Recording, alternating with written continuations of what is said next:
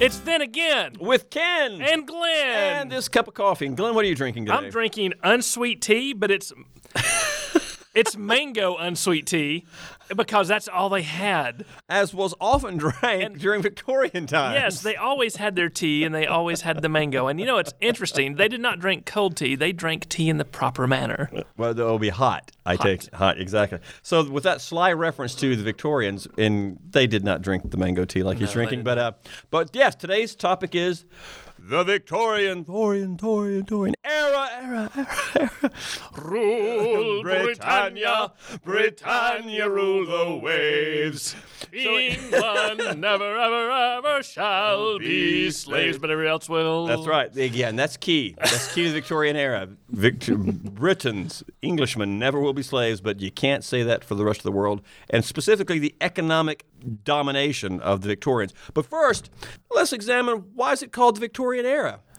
A little queen that we like to call The Victoria. your Queen Victoria. Yes, Yes, Queen, well, she call her was Queen, Queen Victoria. Queen Victoria. But when we say Victorian era, you know, this is a what a 63 year and 7 month reign. Well, that yeah, I actually had to, to Google the Yeah. exa- because it's so 18- long. 1837 to 1901. Naming that that span of time after a single person, she just happened to be queen when an astounding array of technological, scientific, and commercial and social movements were happening. You know, she didn't cause them. No. she, she certainly personally benefited, and her United Kingdom benefited. But it's it's kind of mis- misnomer to say it's the Victorian era because people will assume well that's because Victoria was doing all these things. She was reigning, but But she man, wasn't doing them. She but wasn't but doing you know what? You might as well but pick some exactly, name you for gotta- some time period. You got to call it something. And and a lot of these, and look, we're not we're certainly not gainsaying that this is the peak of the United Kingdom and the British Absolutely. Empire. I mean, it absolutely is, and it's but it's because of a lot of things that are happening in the late 18th century, early 19th century, before Victoria becomes queen. You know, these, these the invention of the steam engine, these experiments with electricity, all of these things are are already well underway when Victoria comes to the throne in 1837. it is impossible to overstate the importance that steam power began to have on domestic and international economies, especially Right. for an industrialized nation like Great We should, Britain. we should call it the steam era. the, the, the steam pump. Ooh. oh, wait a second. Wow. Uh, no, but s- trains Yeah. and steamships fundamentally changed transport. And now they are just beginning Mm-hmm. to become viable and, and common means of transportation Mm-hmm. at the beginning of Victoria's reign. But by the time you get to the end in 1901, they are pervasive. They are Oh, Yeah. everywhere. They are the way to get somewhere. And, and, and really, i- in an unprecedented way, I mean, I don't really think it happened to this extent in any, in any other country or any other particular nation. Sure, there's the global revolution in travel because of steam engines on ships and trains, but what it does specifically to the island of Britain, the, the, the train network, and the canal network that springs up in England is is just astonishing. The infrastructure that they build is is unrivaled anywhere. Right. And there's and ah, I don't mean to make this sound trite in this era where we are trying to be better uh, caretakers of the environment. Right. So so don't take it as that, but it is it is that glorious time at the very beginning of the machine age Right. when they're not having to worry. Well, they don't about know. The, They Yeah, don't know. They don't know because they've never had a machine age before. Right, exactly. And so they're at the beginning of this remarkable machine age, and so everything must become efficient and become mechanized Right. and efficiencies in in labor and manufacturing and travel uh, and government. Right. That you know some of those efficiencies are not necessarily kind to to all the subjects of the British Empire, Right, but but right. they got stuff done They during did. her reign. They did. You- it- and and you, I mean, you bring up an excellent point that this is once again to use the metaphor a double-edged sword. Britain is subjugating foreign peoples and nations for its own industrial good, raising its standard of living, but it's also doing things like exporting rule of law and stability to these to those same countries that then keep the English law system once empire is dismantled C- careful, Ken. You're not supposed to be nice to, to imperialism, and and yet I will direct you to the Monty Python skit. What have the Romans ever done for us? exactly. Uh, that- exactly. that's a topic for another That's day. a topic for another Uh, day. But but no one did Empire. Dare I say it? Even the Romans didn't do Empire as well as the, the Brits did in this time. That's right. And period. once again, dear listeners, when we say no one did it better, oh, they were so good at empire. That's not we're not, we're not saying that the empire was equitable to all the people under its sway. It wasn't. That's kind of the point of an empire. It- it- That's kind exactly. of how an empire is built. but I will say this to the United Kingdom's credit, they are one of the few empires in the world that then voluntarily dismantled after the Victorian era. I mean, yes, there were agi- there was agitation, Sure. but to a large extent, there's not the widespread bloodshed Right, that you would right. think would happen with an empire that big becoming dismantled. Now there are, there are several million people in India who will disagree with what I just said. and, And, and and, fair Ireland- point, and fair point, and Ireland, fair point. But yeah, for an empire that big, the, the last time there was a European empire that big was the Roman Empire, and its collapse was not pretty. No, it was It not. was, and it was a collapse. The, the Britain was a, dis, a, a, a dismantling of itself in a lot of You ways. could eat well, quasi-voluntary. Qui- maybe, qu- maybe voluntary is not the right word. Well, but no, in some instances, yes. In some instances, it was. And, you know, but you, you mentioned Ireland a second ago. And, you know, Ireland is one of those, it's just the poster child for "H- here's why we don't like the Victorian era. uh, because, you know, Ireland is part of the British Isles. But especially in the era of the, the potato blight, and, and I'm one of those who, who won't call it a famine, I call it the potato blight because it wasn't a famine. There was plenty of food in Ireland. There weren't plenty of potatoes, but the poor folk, what worked on all the farms for the export market for the food to go to Britain, did eat potatoes. And, and What that- else did they eat? And dirt, dirt and potatoes. if they were lucky. They were lucky, and they were glad to get it. Uh, but seriously, that that really is kind of an exemplar of what the ugly side of empire can look like. Yeah. Because here is Ireland, a neighboring Ireland, uh, to s- Mm. to a certain extent, a common language. There, there's Gaelic, but there's also English spoken there. There, there- there- There's a lot of cultural affinity. Some would say because of you know.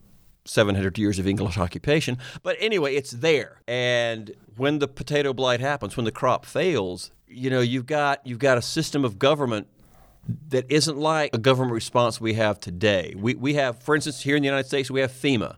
You know, f- there, Right. uh, uh, there's a crisis, there's an emergency, we manage it through this agency that's federal, the Federal Right. Emergency Management Agency, FEMA. You know, there's nothing like that to address this famine that's happening in Ireland. And there are many people in the British government that are saying, well, let private institutions sort this out. This isn't the part, it's, it's not for the government to do, intervene and do things. There are some people that say it is for the government to intervene and do things. And this is. You and know, both those voices are in Parliament. and both of those voices are in Parliament. And, you know, Queen Victoria, who is often excoriated as she let the Irish starve, well, folks, Victoria doesn't have any power.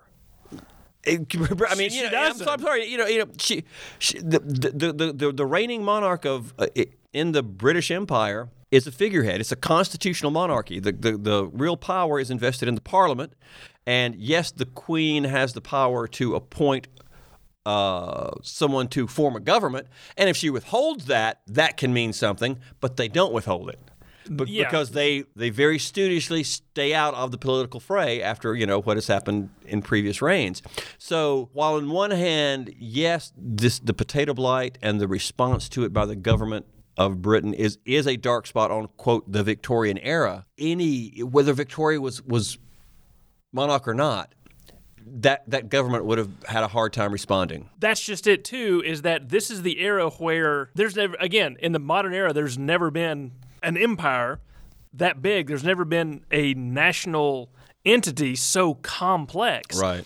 they're they're really figuring things out Right. and that's one of the geniuses of the victorian era is that they actually sat down and through trial and error and application of thought and effort they did come up with a lot of interesting systems to try to deal with the problems of, of their day Mm-hmm. Right, right right. you know after after the potato famine they began to say hmm maybe maybe we should look at Yeah. at, at, at relief efforts and, and how that can work Right. uh, to, to What the relieve government should starvation do, right. and you know all the if, if there's a, a disease that sweeps through a particular city or anything how how do we deal with that how do we deal with unrest in, in foreign countries, well, colonies, Right. wi- without without just using sheer force to absolutely quash anything. Right. They're, they're figuring stuff out, Right. and and a, and a lot of say the essence of the complexities of Western traditional government.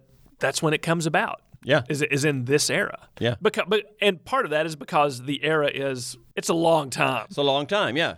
And and, and you know, Gee, How many? I, I, I'll- 67 years, 63, 67 63 years and seven months. and I, we would have to Google. You at home can follow along with us. How many prime ministers did she have in that time? Oh, exactly. it was like twelve. yeah, I think. exactly, exactly. You know, some some of the Disraeli and Gladstone and some of the most well known of Yeah. all. And by the way, I've just named two men that were completely at odds with each other that were both prime ministers for her.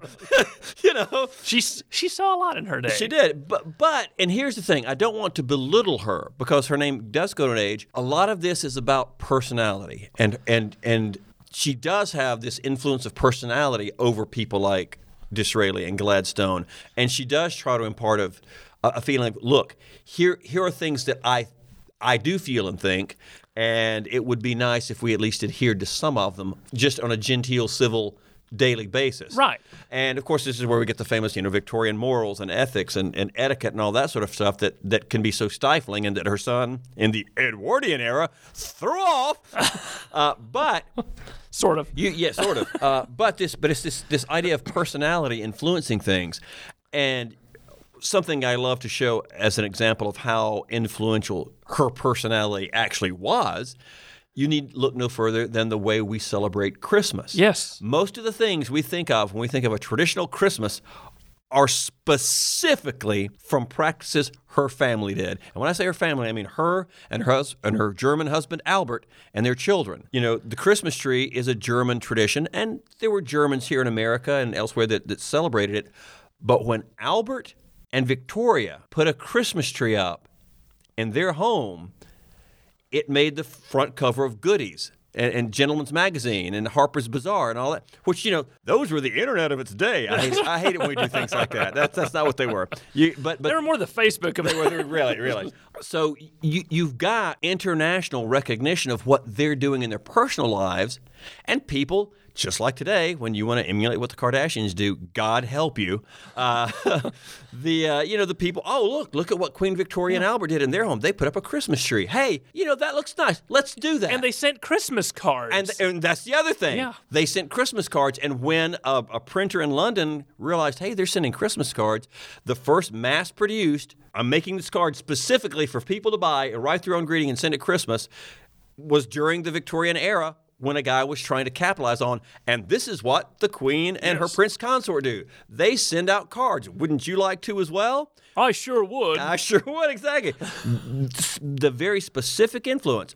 Once again, the singing of, of, of, uh, of Christmas carols. Now, yes, people s- sang at Christmas before them, but they had a big family and they gathered around and sang songs. And once again, an enterprising publisher got a list of the songs that specifically the royal family was singing, publishes it, and now everybody wants to sing. Let's sing Christmas songs and have a tree and send cards. Poof. There it Christmas. is. There it is. Exactly. There it is. Now, these personal traditions that they're popularizing because they're the most famous monarchs on the planet, maybe the most famous people on the planet at this time, goes hand in hand with this industrial and commercial revolution that's making it possible then to buy presents to give at Christmas as well. So you've got empire and production and commerce coming together with homey traditions, all in the person And of culture, Victoria. Yes. All in the person yes, of Victoria. Those Christmas trees are being cut down in the forest and they're being put on trains and brought into the Exactly. city. And yes, all all those things and and that's that's why it's called the Victorian era because she Right. was queen.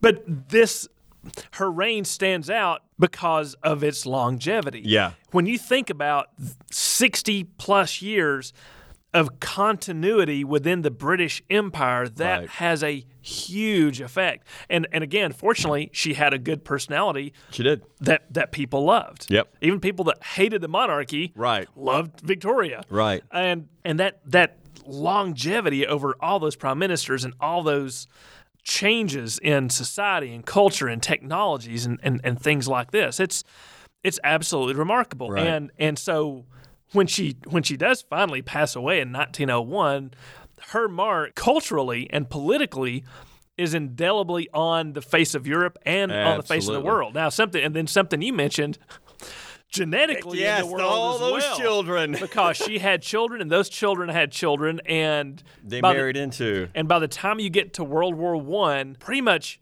every country that goes to war with one another, they're literally first cousins. Yeah, The literally. heads of state are literally. first cousins. the, the, the, the- the heads of Germany and Russia, you know, and and uh, uh, Spain and uh, several others. Yeah, well, and Austro-Hungarian literally- Empire That's and- right, right. yeah. They're they're all of them. The head of state for all those people. They're grand. They all have the same grandmother. Her name is Victoria. Yeah. I mean, it's astounding how she she she she. Well, that's why she was called the grandmother of Europe, she, because she literally was. Didn't stop the war though, did Didn't it? stop the war though. No, it did not. Um, Which goes to show how much power the English monarchy, at least, certainly didn't have. Right, Because right. they could have said, "Oh, let's all get together for Christmas and we'll just sort this out." right, right. And and they kind of tried that, but there were Well, that there were re- larger issues at play that swept But but, beyond but that their ability. remarkable exchange of, of telegrams between Kaiser Wilhelm and, and the Tsar, where each of them is imploring the other, let's not do this, let's not do this, let's not go to war, let's not go to war. Yeah. I mean, it's it's amazing to read because they, they both clearly don't want to do this, and and they're appealing to each other as cousins. Yeah. We we're both Victoria's grandchildren. I, We- I- I let's want don't- all of you out there to think about think about your favorite first cousin. Seriously, think about your favorite first cousin, and then imagine that the two of you control Europe.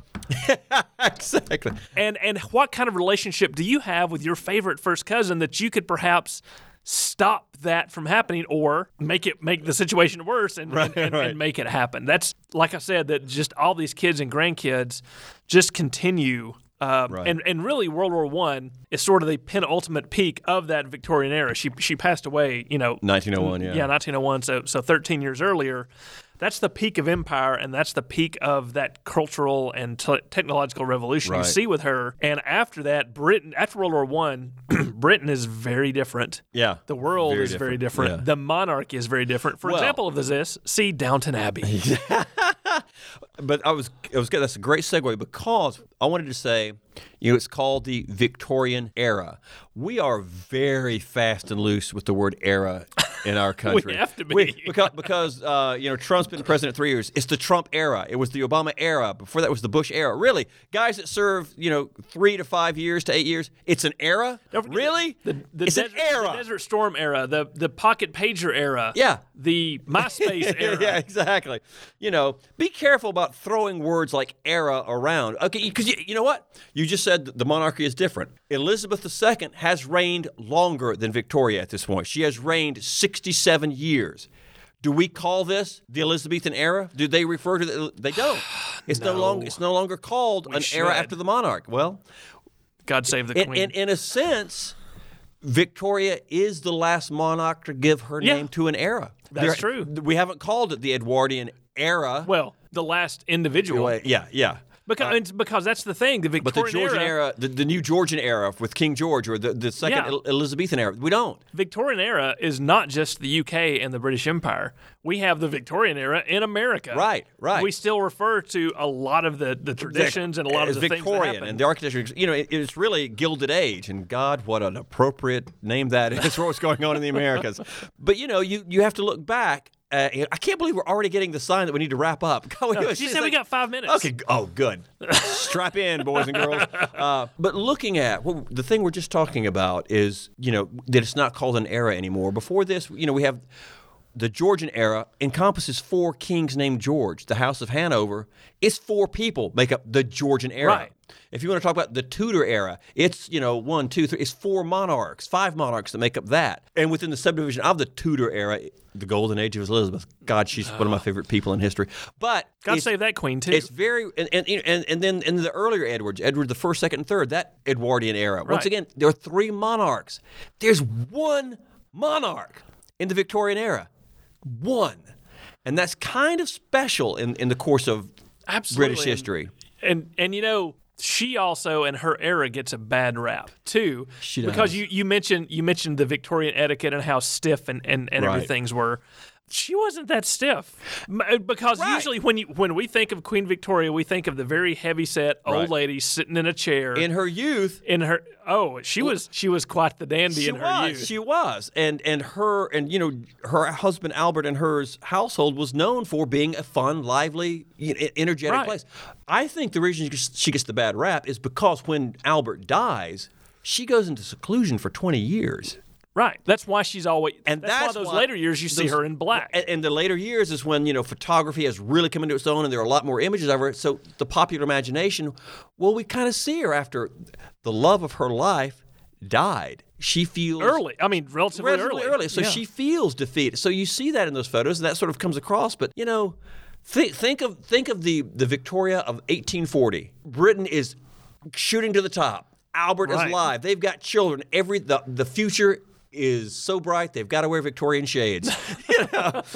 and I think maybe we'll leave Victoria at that point. Libba's saying yes, you will stop now and leave her. So bye, everybody. Hope you had fun.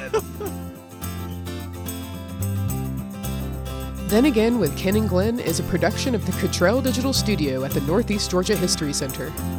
If you've enjoyed listening to Then Again with Ken and Glenn, please make sure that you subscribe and help us out by writing a review. To learn more about the Northeast Georgia E History Center, visit www.negahc.org.